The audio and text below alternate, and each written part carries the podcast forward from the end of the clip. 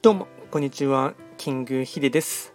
そしていつもこちらのラジオの収録を聞いていただきましてありがとうございます。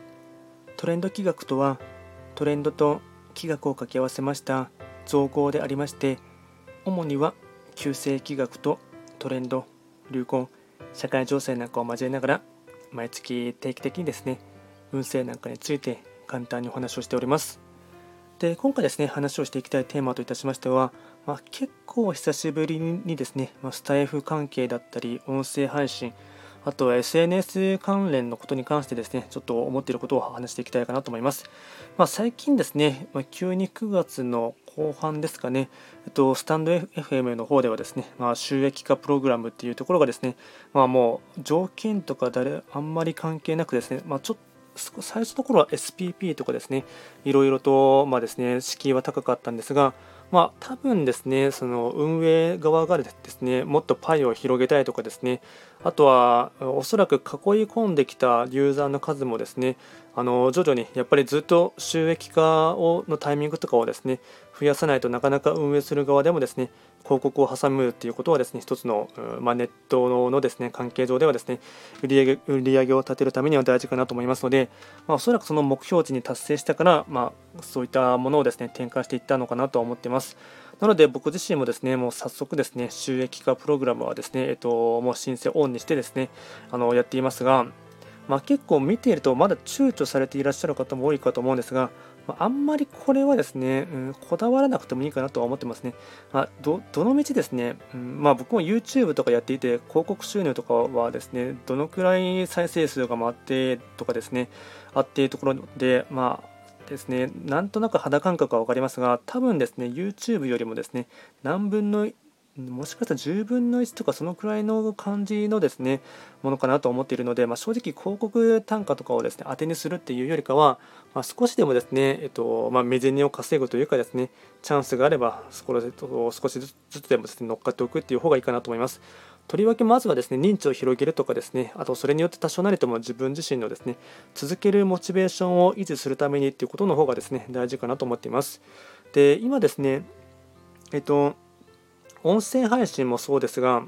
あの、ツイッターとか、まあ、名前が変わって今 X ですね、X だったり、あとはインスタグラムもそうですね、えっと、本当にですね、フォロワーの数とかが多く多い方とかですね、影響力のある方は、そちらもですね、どんどんと収益化はですね、できるというように、広告収入というところもですね、えっと、できるようになりましたので、まあ、まさにですね、発信力がですね、ものを言わせるというかですね、発信力かける、あと影響力、かけるあとは継続する力ですね。これの3つをですねいかにですねこう自分の中で、えっと、レベルを上げておくかというところがですね稼げる人はどんどんと稼げててですねでさらに稼げない人はどんどんと稼げなくなってしまうというところはですね、まあ、ちょっとこの辺りはですね、まあ、富の分配というところで言うとですね、まあ、格差社会はですね、まあまあ、これはちょっとしょうがないかなと思いつつもですねどっち側の人間になるのかというところはですねもううん、結構ですねコミットメントしながらですねやれるべきこととかですねあとは力を避けることあとは自分のもちろん得意不得意とかですねあと相性の問題もありますのでまずはいろんなことに手広くやってみてですねあのあんまりうまくいかないかなと思ったら結局うん、まあ、淘汰される側になるのかなと思っていますのでまあ個人的にはですねえっと今やっていて一番手応えを感じているのは TikTok ですね。でかつ流れ的にもですねショート動画だったりで TikTok の方もかなりですね収益化に関してはいろんなプランをですねこうどんどんと打ち出してきていますのでえっと収益化も TikTok も確か1万人以上のフォロワーいったらですね YouTube みたいに広告収入つきますしあとはですね1000人以上突破すればですね、えっと、ファンクラブみたいなもので、えっと、なんだっけ名前をちょっとど忘れしたんですけどサブサブスクですね、サブスク関係のもので値段設定もできますし、あとはですね、えっと、ストーリーズではなくてですね、なんかですね、商品を動画、売る動画とかもですね、えっと、いろいろと選べるものがありますので、まあ、本当ですね、YouTube のでのですね、まあ、真似事までは言わないんですけども、いろいろと、まあ、どちらにせよですね、結構ですね、いろんなサービスがですね、群雄割拠しているところで、まあ、手を変え品を変えですね、まあ、いかに、えー、マネタイズする方法というところはですねオプションの数は増えていく一方だなというのをですねすごく思っています。で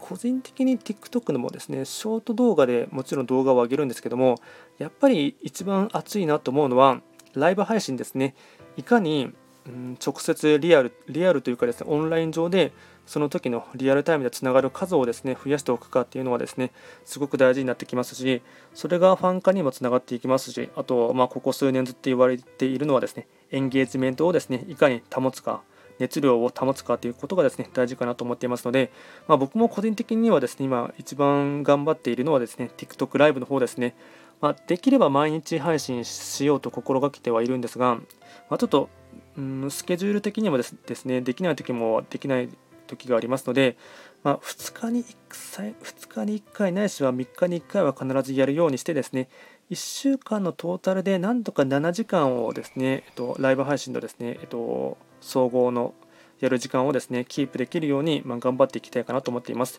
で、こちらのスタンド FM の方もですね、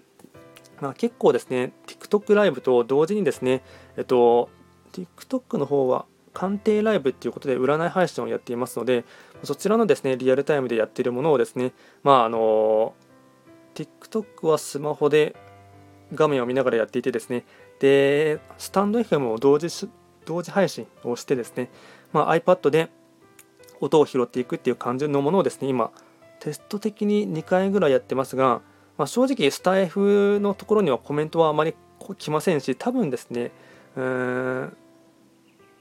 そんなに来たとしても正直 TikTok ライブをメインで見ているので、まあ、少しでも音声で自分のこのトレンド企画チャンネルっていうものをですね知っていただく認知を広げるためにですね使っているっていう感じがありますのででかつそこで、うん、少しでも興味関心を持っていただいたらですね、ま、他の SNS ですね Twitter に来るかもしれませんし YouTube に来るかもしれませんし TikTok に来るかもしれないのでいろいろとですね裾野を広げておくっていうことはですねすごく大事かなと思っていますし長い目で見ても大体のインフルエンサーですね、まあ、ホリエモンとかですね、まあ、ヒカルさんとかですねヒカキンさんとかですねあとはひろゆきとかもそうですね大体いろんな媒体を手広くやってですねどこで来てもですね何かしら拾えるようにですねしていく体制を整えておくっていう感じにやるのがですねまあ、うん、なんかの SNS が潰れたとしてもですねどうんいろいろと手広くやっておけばですね、まあ、潰しが効くっていうところもあるかなと思いますので、まあ、個人的に今のところはですねそういうふうにですねどんどんと裾野を広げながらですね相性を見ていきながら、えーと、かついかに継続うんコンテンツ作ることに凝りここみ、うん、こ凝りすぎてそれにそうすごく時間がかかってしまうこともですねやっぱりスピード感だったりはなんだかんで言ってネットの世界は大事なところがありますのでそこはですね意識しながらうんかつ継続力っていうところをですね意識しながら、まあ、今後もやっていこうかなと思っています。まあ、ちょっとですね、このタイトルでですね、いろいろ話がとっちからって、とっちからってしまったので、どうしようかなと悩んでいますが、まあ、音声化のですね、えっと、収益化プログラムが始まったことを皮切りにですね、まあ、最近の SNS 会話のですね、ことでやっていることをですね、ちょっと思ったことをフリートークしてみました。今回もですね、最後まで聞いていただきまして、ありがとうございました。いいねとフォローとしていただけると励みになります。